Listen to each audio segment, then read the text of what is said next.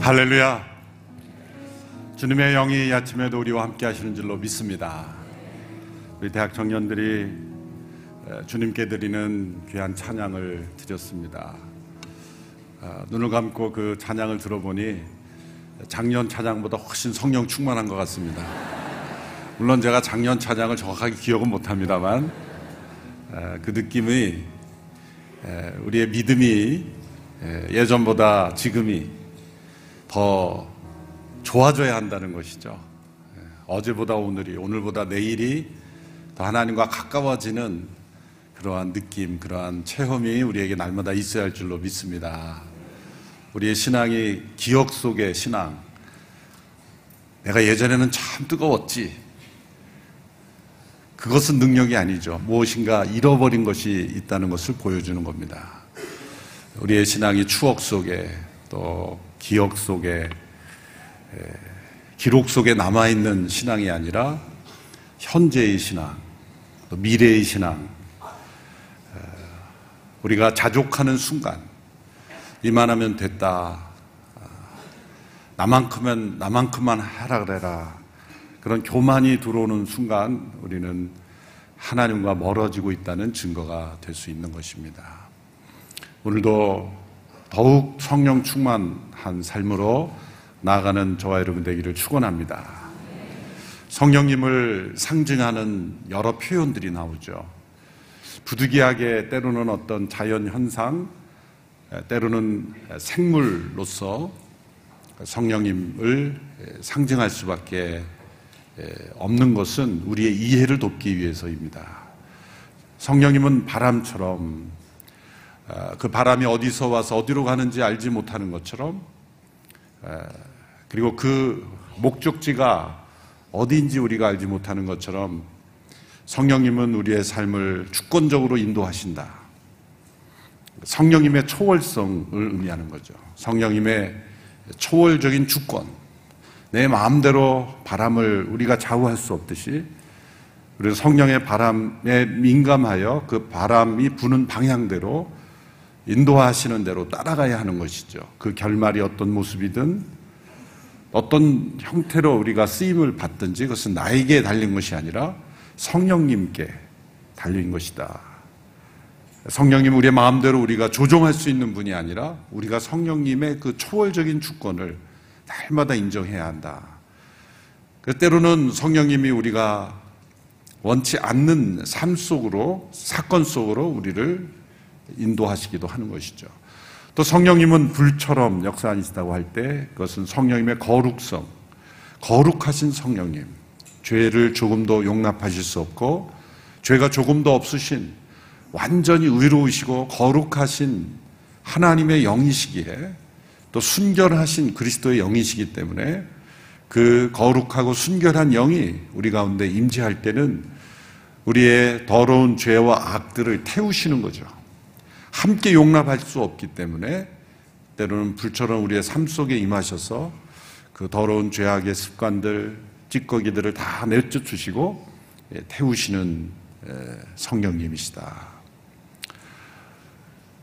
성령님은 또한 비둘기처럼 임하신다는 표현이 성경에 나옵니다. 예수님께서 요단강에서 세례를 받으실 때 성령이 비둘기같이 그 위에 내려 임하셨다. 또 사도 요한도 그런 증거를 했죠. 누구든지 성령이 비둘기같이 그 위에 내려 임하시는 분을 보면 바로 그분이 예수 그리스도 메시아이시다. 함께 모여서 기도했던 제자들에게는 바람처럼 불처럼 역사하셨어요. 그들에게 비둘기처럼 임하지 않으셨죠. 왜 그랬을까? 이번에 좀 생각을 해보니까 이 비둘기라는 특성이 예수님과 가장 잘 어울리기 때문이에요. 제자들에게는 바람처럼 불처럼 임하셔야 했고 예수님은 비둘기처럼 임하셔야 하는, 그 예수님께 임한 그 성령님의 역사가 이 비둘기라는 생물을 통해서 가장 잘 보여지기 때문이죠. 이 비둘기 목에 해당되는 여러 종류들이 있더라고요. 그런데 그 비둘기의 여러 종류 가운데 대표적인 그 비둘기가 하나는 피전이라고 불리는 비둘기고 성경에는 집비둘기로 번역이 되어 있습니다. 또 하나는 산비둘기로 번역이 된 더브라는 비둘기입니다. 근데 피전이라는 그 비둘기는 공원 가면 볼 수 있는 그 비둘기입니다. 사람들이 먹이만 주면 잘 모여드는 아주 사교성이 좋고 서로 어울리기를 잘하지만 또 싸우기도 잘하고 텃세가 심하고 아무리 주변이 시끄러워도 별로 개의치 않고 본인도 시끄럽게 하고 있기 때문에 그래서 깨끗한 뭐 것인지 더러운 것인지 상관하지 않고 그저 잘 어울리는 그래서 사람들이 먹음만 조금 주면 이렇게 다가오는 얼마든지 사람이 훈련시키고 조종할 수 있는 새가 이 피지언이라는 새라는 거죠. 때로는 문란하게 여러 비둘기와 짝을 짓기도 하는 그래서 순결과는 거리가 먼 그런 비둘기 그것이 피지언이라는 비둘기라고 합니다. 또 한 종류의 비둘기가 있는데 그것은 이 더브라는 비둘기. 이 더브라는 비둘기는 참 고상한 비둘기. 그래서 막 어울려 짝지어 다니지 않지만 아주 민감한 그런 새에서 온유하고 평화롭고 사람들이 아무리 맛있는 먹이를 준다 해서 오지 않는 어디로 갈지 모르는 그래서 사람이 그 이끌어가는 수 있는 새가 아니라 사람이 맞춰야 되는 거예요. 그래서 그 더브가 임했다가 떠나기도 하고 왜 떠난지도 모르요. 사람이 맞춰야 되는 그러한 새죠. 너무나 평화롭고 온유하고 또 순결해서 단 한 마리의 새와만 서로 교감을 나누는 그런 순결한 새, 평화로운 새, 온유하고 아주 부드러운 그래서 소음이 조금만 나도 그냥 떠나버리는 조용히 떠나는 거죠. 소음을 일으키지도 않고 또 고요하고 평화로운 아주 고상한 새죠. 노아의 방주에서 노아가 보냈던 것이 더브죠. 처음에는 그 무엇인가를 갖고 왔지만 나중에는 오지 않았죠. 왜 오지 않았습니까? 오지 않았다는 게 이제 정착할 곳이 있다라는 상징이기도 했지만 이제 평화의 시대가 왔다라는 상징적인 그런 사건으로 이 더블을 날려보냈습니다. 예수님께서 세례를 받으실 때 임하셨던 그 새가 바로 이 더블입니다. 특별히 터틀 더블라고 하는 이 새는 아주 고요하고 평화롭고 부드러운 예민한 아주 민감한 소리, 환경, 그 모든 것에 민감한 그러한 비둘기라고 합니다. 이 비둘기가 우리에게 보여주는 상징은 무엇일까요? 예수님께서 왜 이 비둘기같이 성령님께서 예수님께 임하셨을까요? 예수님이 그런 분이기 때문에 예수님께서 온유하고 겸손하시고 부드럽고 평화로우시고 마치 이 터틀 더브가 가진 그 특징들을 예수님의 성품 속에 가지고 계시기 때문에 그것이 잘 어울리는 그러한 임재였던 거죠. 그래서 사람들에게 오순절 임하신 사람들에게 불의 혀같이 이렇게 보였다는 거죠. 죄인들이기 때문에 태워져야 될 죄가 많은 씻어져야 될 바람이 불어 우리를 초월적으로 또한 불처럼 우리를 태워져야 할 그러한 영혼들이었기 때문에 바람처럼 불처럼 임하지 않았나. 그래서 이 비둘기 같은 성령이라 그럴 때 그것은 인격성을 의미하는 거죠. 바람처럼이라고 할 때 그것은 초월성, 주권성, 또 불처럼 이럴 때는 하나님 그 성령님의 거룩성, 이제 비둘기는 인격성. 그래서 이 성령님께서 우리의 영에 임하셨을 때 그 성령님이 우리의 자유의지와 함께 자유의지 안에서 우리와 함께 어떻게 동행하시는지를 깨달으려면 이 성령님의 인격적인 역사를 우리는 민감하게 잘 분별할 수 있어야 되는 거죠. 우리는 바람처럼 불처럼 역사하시는 성령님만 간구하게 되면 초월적으로 나를 사로잡아 주기만을 기다리는 거예요. 그런 영역이 분명히 있죠. 한순간에 완악한 우리의 마음을 깨트리시고 방망이처럼 우리를 깨트리시고 태우시고 변화시키시는 그런 영역이 분명히 있습니다.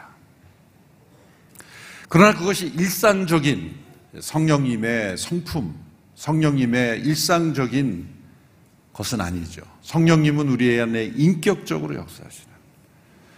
하나님이 우리를 구원하실 때도 왜 사람이 되시고 왜 고난을 받으시고 왜 십자가에 못 박혀 죽으시는 그러한 낮아지시고 고난받는 과정이 필요했습니까? 우리에게 주어진 자유의지, 인격성 때문에 그렇습니다. 하나님이 우리를 구원하실 때 우리에게 주시는 그 인격 속에 역사하셔서 감화시키시고 그 인격을 뒤엎으시는 역사는 인격적으로 받게 되지 않는 거예요. 비인격적인 방법으로 인격은 변화되지가 않습니다. 좋은 물질을 많이 준다 그래서 인격이 변화됩니까? 오히려 인격이 망가질 수가 있는 거죠. 어떻게 그 인격이 변화됩니까? 그 안에 감화하시고 그 인격 안에 또 다른 인격이 임재하심으로 그 두 인격이 서로 충돌되지 않고 서로 하나로 조화되면서 그 인격이 변화되는 것. 이것이 하나님의 구원의 방법이거든요.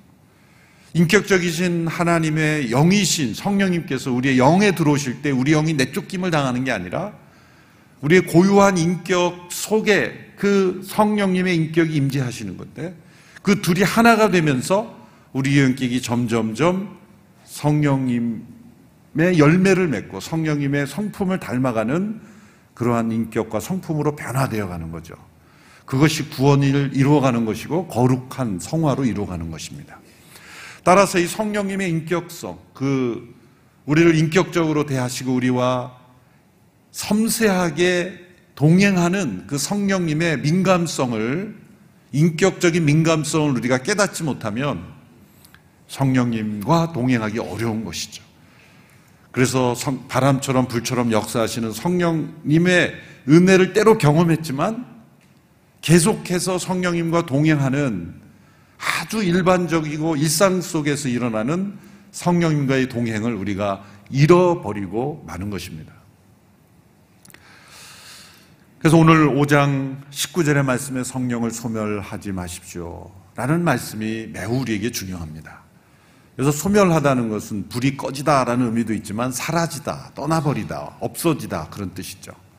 분명히 성령님이 내 안에 임하셔서 내가 거듭났고 또 성령의 세례를 받아 능력으로 나에게 임하심을 내가 체험했는데 시간이 흘러가면서 어느 한순간에 내가 성령님과 동행하는 삶을 잃어버려지는 뭔가 성령님의 역사심이 내 안에서 떠난 것과 같은 그러한 부재감을 느낄 수 있다는 것이죠. 실제로 구약 역사에서는 하나님께서 때로 기름 부어 세우신 왕 사울도 성령님이 떠나심으로 내가 너를 버렸다라고 말씀하셨어요. 큰 힘을 주어서 사용하셨던 삼손도 하나님이 정하신 룰을 어겼을 때 그 능력을 잃어버리고 성적인 타락으로 인해서 삼손이 그 힘을 잃어버려 그런 사례가 있죠. 그러나 다시 하나님께 되돌아왔을 때 일시적으로 그에게 힘이 회복됐죠. 잃어버려지기도 하지만 다시 회복될 수도 있는 관계가 바로 이 성령님과의 인격적 관계라는 것이죠. 그래서 성령으로 거듭나고 또 성령 세례를 받아 성령의 능력을 바람처럼 불처럼 역사하시는 성령의 능력의 통로가 되었던 사람일지라도 때로 성령님의 인격적 관계를 떠나게 하는 관계가 단절되고 또 성령의 역사심에 쓰임받을 수 없도록 우리가 인격적으로 그렇게 선택하며 살아갈 때는 성령님은 떠나시는 거예요. 어떤 모습으로 우리에게 반응하시는가? 비둘기처럼 특별히 더블하는 아주 민감하고 예민한 그런 비둘기처럼 평화로우신 그분이 우리의 마음속에 평화를 잃어버리는 그 내면이 될 때 성령님은 조용히 떠나시는 거예요.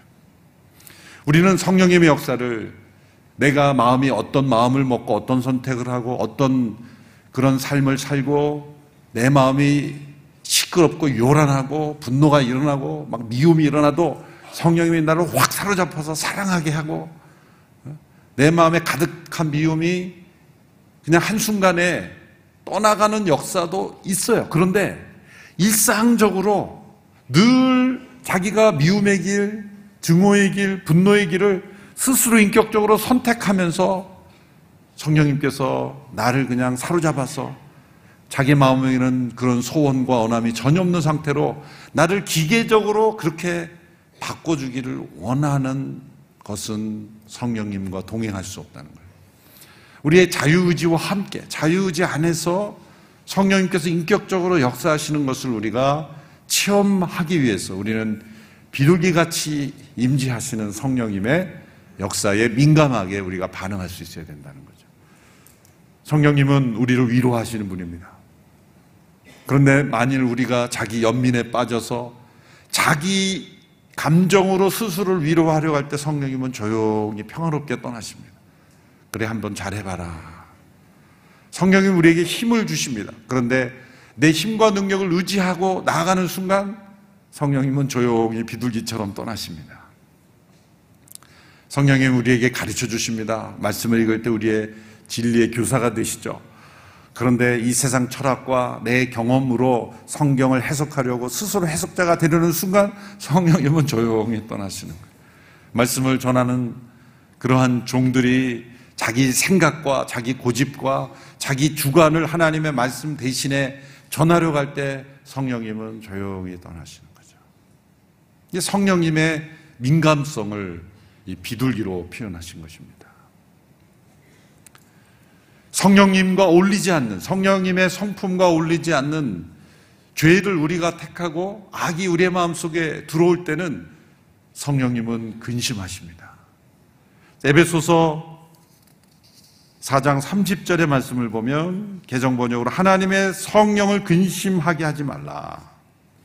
그 안에서 너희가 구원의 날까 인치심을 받았느니라. 성령님이 언제 근심하십니까?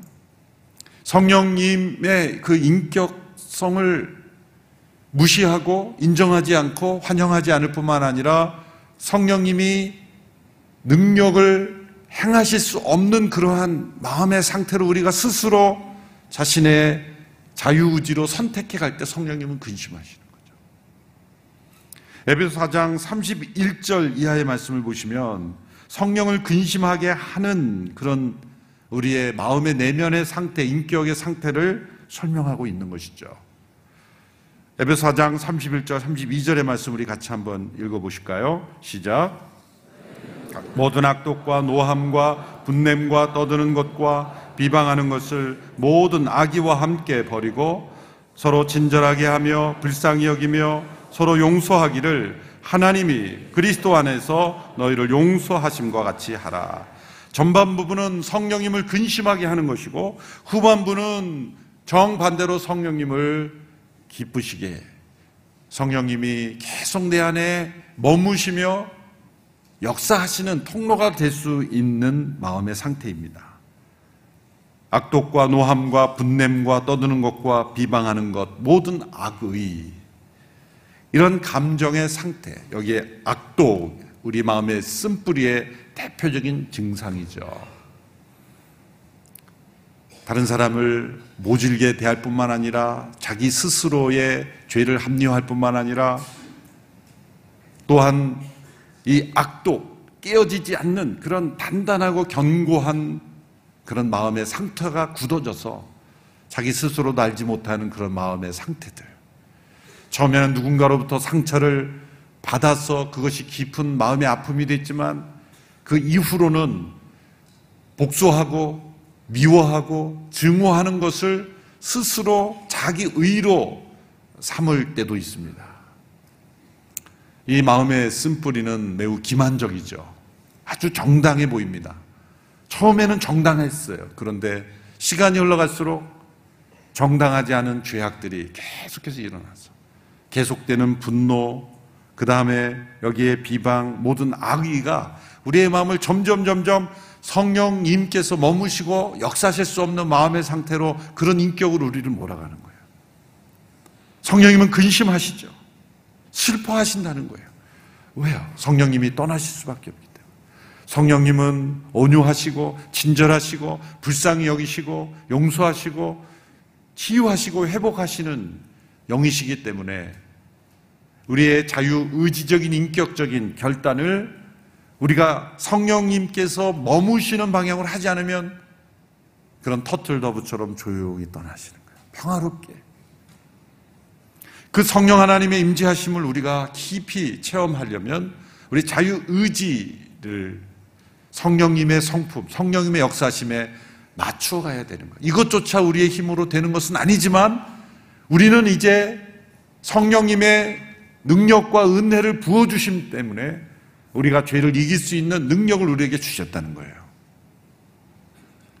바람처럼 불처럼 역사하시는 성령의 역사심으로 우리 안에, 우리의 자유의지 속에 우리의 양심을 깨끗하게 보여주시고 또 우리 안에 죄를 이길 수 있는 능력을 우리에게 부어주셨기 때문에 모든 것을 다 하나님 알아서 해주세요 라는 하나님께 맡기는 신앙은 내가 죄를 짓지 않게 해주세요 라고 말하는 것하고 똑같은 거예요.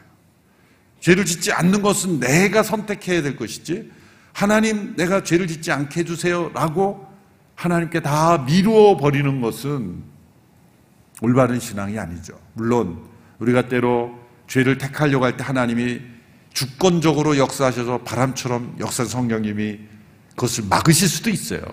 그런데 그것은 하나님의 특별하신 은혜 속에 이루어지는 일이지 그걸 일반적이고 보편적인 삶으로 생각해서는 안 된다는 거죠.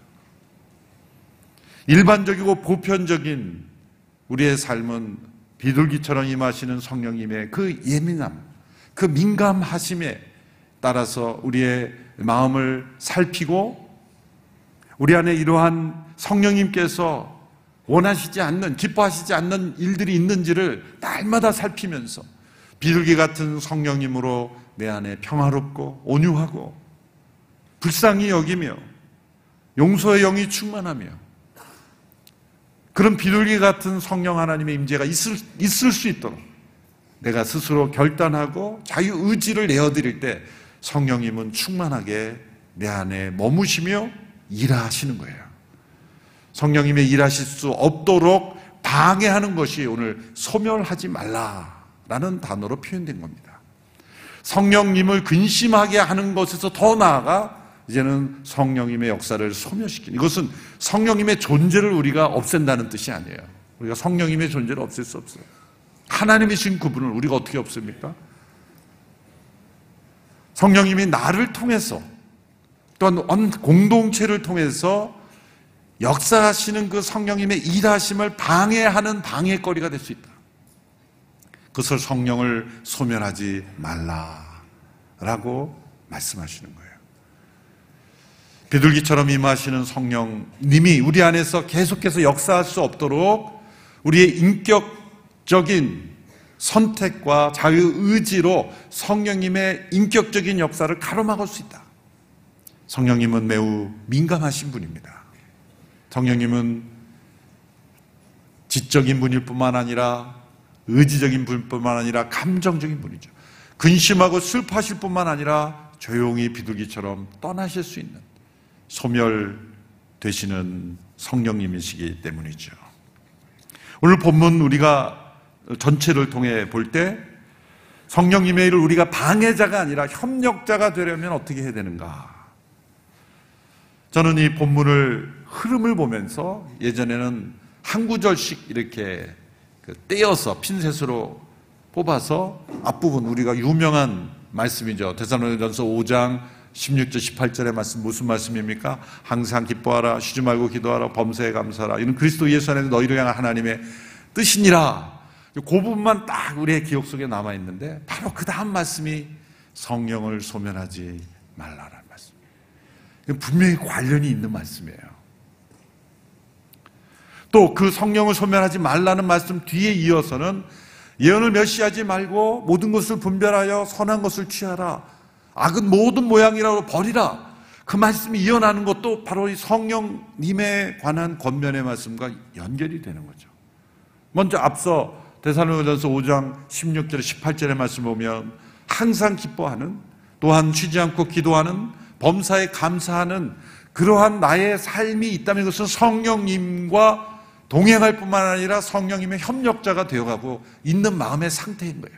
내 마음속에 만일 기쁨이 없다면 성령님을 소멸하는 단계로 들어갈 상태의 가능성이 높은 거예요.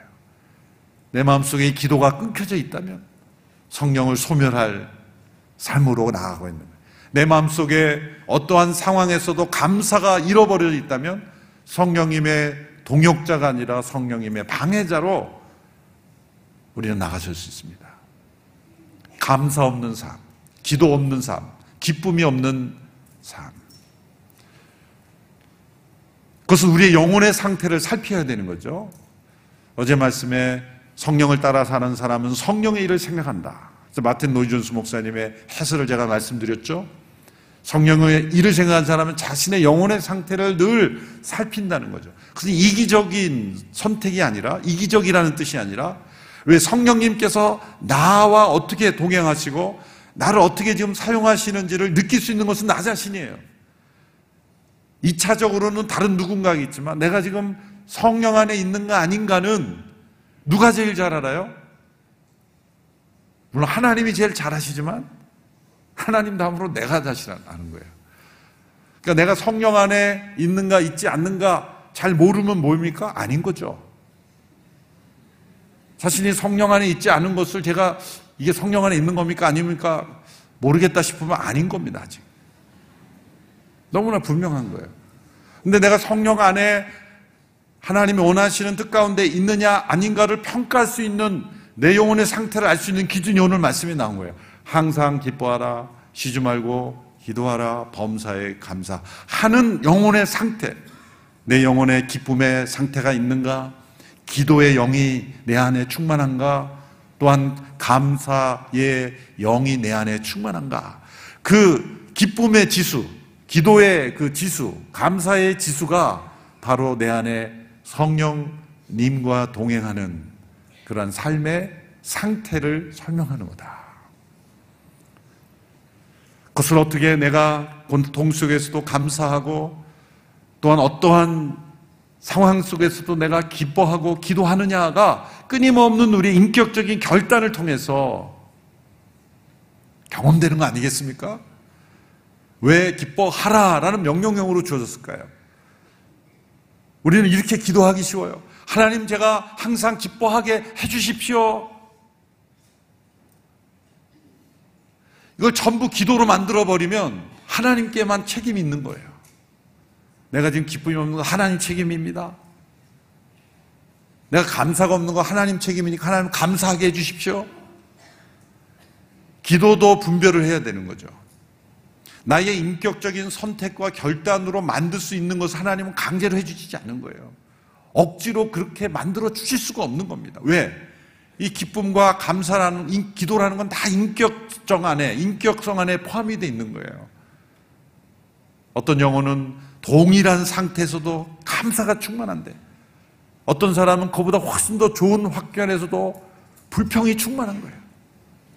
어떤 사람은 작은 것을 가지고도 기쁨이 충만한데 어떤 사람은 많은 것을 가지고도 저주가 충만한지. 무엇에 딸린 겁니까? 하나님이 어떻게 하실 수가 있겠어요? 하나님은 우리에게 허락하시는 것은 어떠한 상황 속에서도 기뻐할 수 있고 감사할 수 있는 능력을 우리에게 부어주신 거예요. 그 비결을 우리에게 부어주시는 거예요. 선택은 내가 해야 되는 거예요. 그것은 내가 행함으로, 순종함으로 기뻐하고 순종함으로 감사하는 것은 나의 인격이지, 하나님께서 저절로 감사하게 하고 기뻐하게 하고 나를 뒤집어서 내 안에는 불평을 계속 선택해놓고 하나님 내일 아침에는 내가 감사하러 변화되게 해주세요. 오히려 더리어 불평이 더 충만해지는 거예요. 그런 일은 일어나지 않습니다. 그러나 우리는 기뻐하게 해주십시오, 감사하게 해주십시오라는 기도를 하면 안 돼요.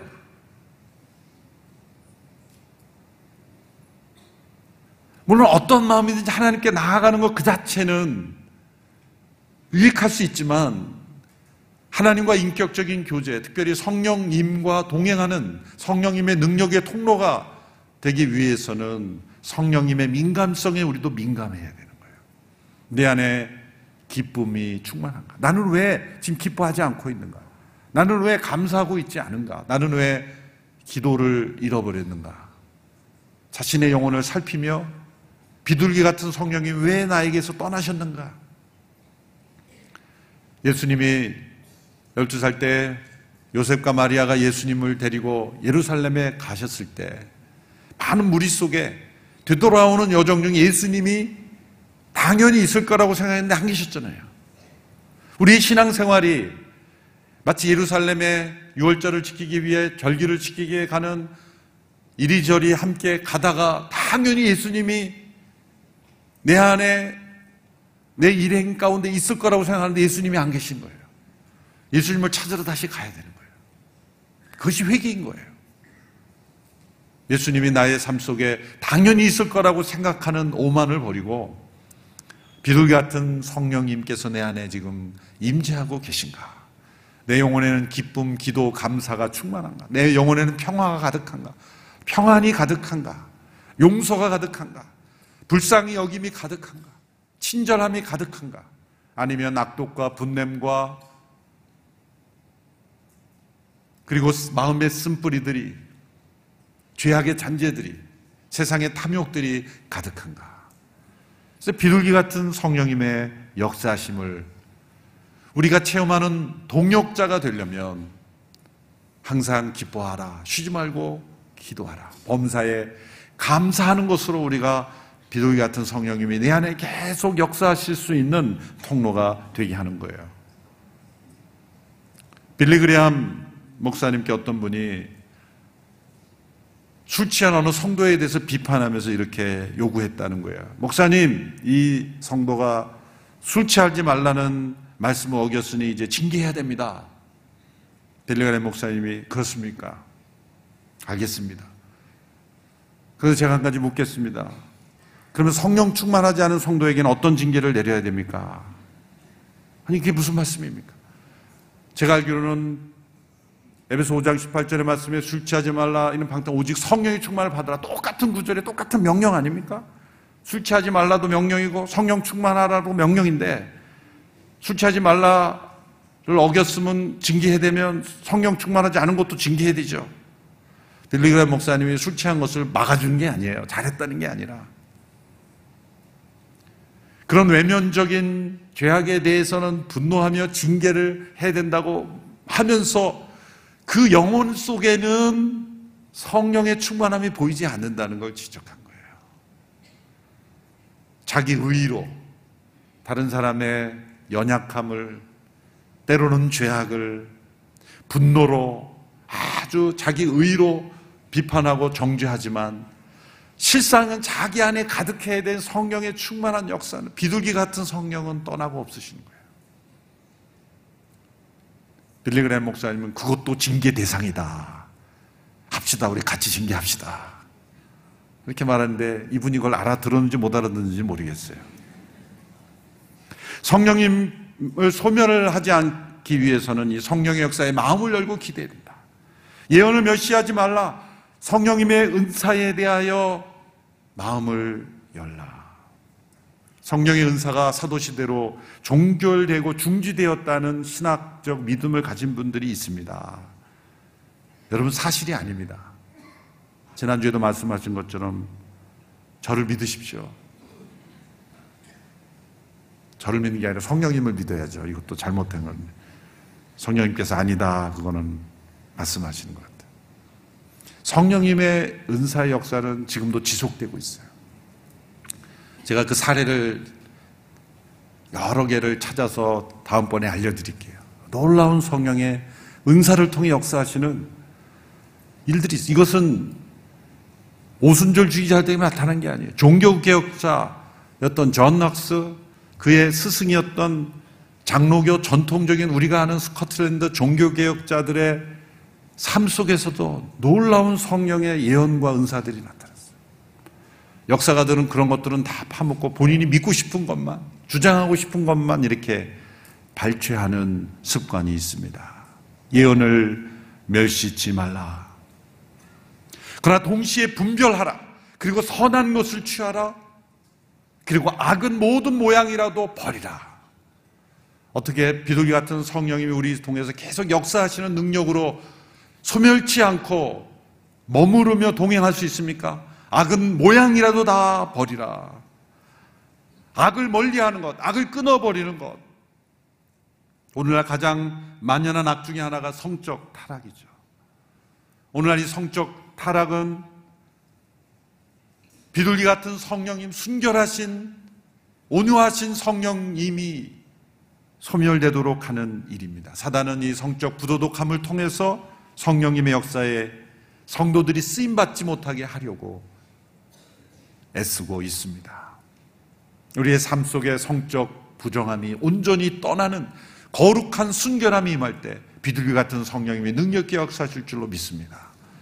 우리의 가정 속에, 우리의 자녀의 이 시대 속에 성적 타락, 악은 모든 모양이라도 버리는, 얼마나 세상의 광고, 영화 이런 거 보면 얼마나 그런 문란하고 음란한 그런 장면과 사진으로 우리의 영혼의 성령님의 통로가 되지 못하도록 막습니다. 모든 모양이라도 다 버리라. 23절의 말씀 우리 같이 함께 읽겠습니다. 시작. 평강의 하나님께서 친히 여러분을 온전히 거룩하게 하시고 우리 주 예수 그리스도께서 오실 때 여러분의 영과 혼과 몸을 다 흠이 없게 지켜주시기를 빕니다. 평강의 하나님, 평화의 하나님, 바로 비둘기같이 마시는 성령님이에요. 성령님은 평화의 하나님. 왜 우리 마음속에 평화가 없습니까? 악이 들어있기 때문이에요. 악이 들어있는 영혼은 절대로 평화로울 수 없어요. 하나님과 평화를 누릴 수 없기 때문이에요. 악은 다 버리고 깨끗하게 순결하게 해야 평화의 하나님이 내 안에 온전히 충만하게 임재하시는 거예요. 비둘기 같은 성령님이 나를 통해 역사하시는 거죠. 우리를 온전히 거룩하고 흠이 없게 우리의 자신을 지켜가야 비둘기 같은 성령님이 우리를 떠나지 않는 것이죠. 우리와 늘 함께하기 원하시는 성령님의 임재를 경험하고 능력을 체험하고 성령님의 역사에 쓰임받는, 우리 자신도 거룩하고 흠이 없게 변화될 뿐만 아니라 다른 누군가에게도 이 세상 속에도 이 성령님의 역사심에 쓰임받는 거룩한 통로가 되는 우리 모든 온누리교회 성도들 되기를 주님의 이름으로 축원합니다. 성령님의 인격성을 깊이 민감하게 묵상하고 항상 기쁨과 기도와 감사 가운데 악은 모양이라도 버리고 죄를 멀리하고 쫓아내고 끊임없이 우리의 선택이 성령님의 인격적인 동행하심과 함께하는 우리 모두가 되기를 주님의 이름으로 축원합니다. 기도하겠습니다. 시간이 아침에 성령님을 소멸하며 살았던 비둘기 같은 성령님이 나를 떠나도 알지 못하고 성령님이 내 안에서 근심하셔도 느끼지 못했던 나의 둔감함을 용서하여 주시옵소서. 성령 하나님과 동행하는 삶이 되기를 원합니다. 온유하고 겸손하고 순결하시며 평화로우신 성령님의 임재하심과 능력이 내 안에 악독으로 가득하고 분노와 온갖 죄악으로, 원한으로, 두려움으로, 미움으로 가득했던, 어둠으로 가득했던 내 안에 성령님 임하여 주셔서 이제 내가 주님의 성령과 동행하는 삶이 될 수 있는 제가 되기를 원하오리. 주여 불쌍히 여겨 주시옵소서. 이제 성령님을 소멸하지 않게 되기를 결단합니다. 성령님께 민감한 삶이 되기를 결단합니다. 그런 선택을 하며 살겠습니다. 주님 나를 도와주십시오. 우리 함께 합심하여 함께 성령님 환영하며 성령님의 임재를 사모하며 나아갈 수 있는 저희가 되게 해달라고 함께 기도하며 나아가겠습니다.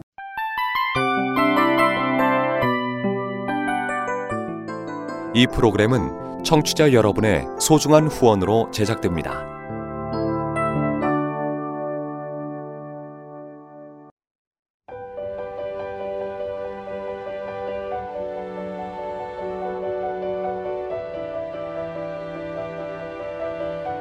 세상에는 수많은 교회들이 있지만 더 깊이 있는 말씀 강해를 찾기 위해 크기로만 교회를 선정하지 않습니다.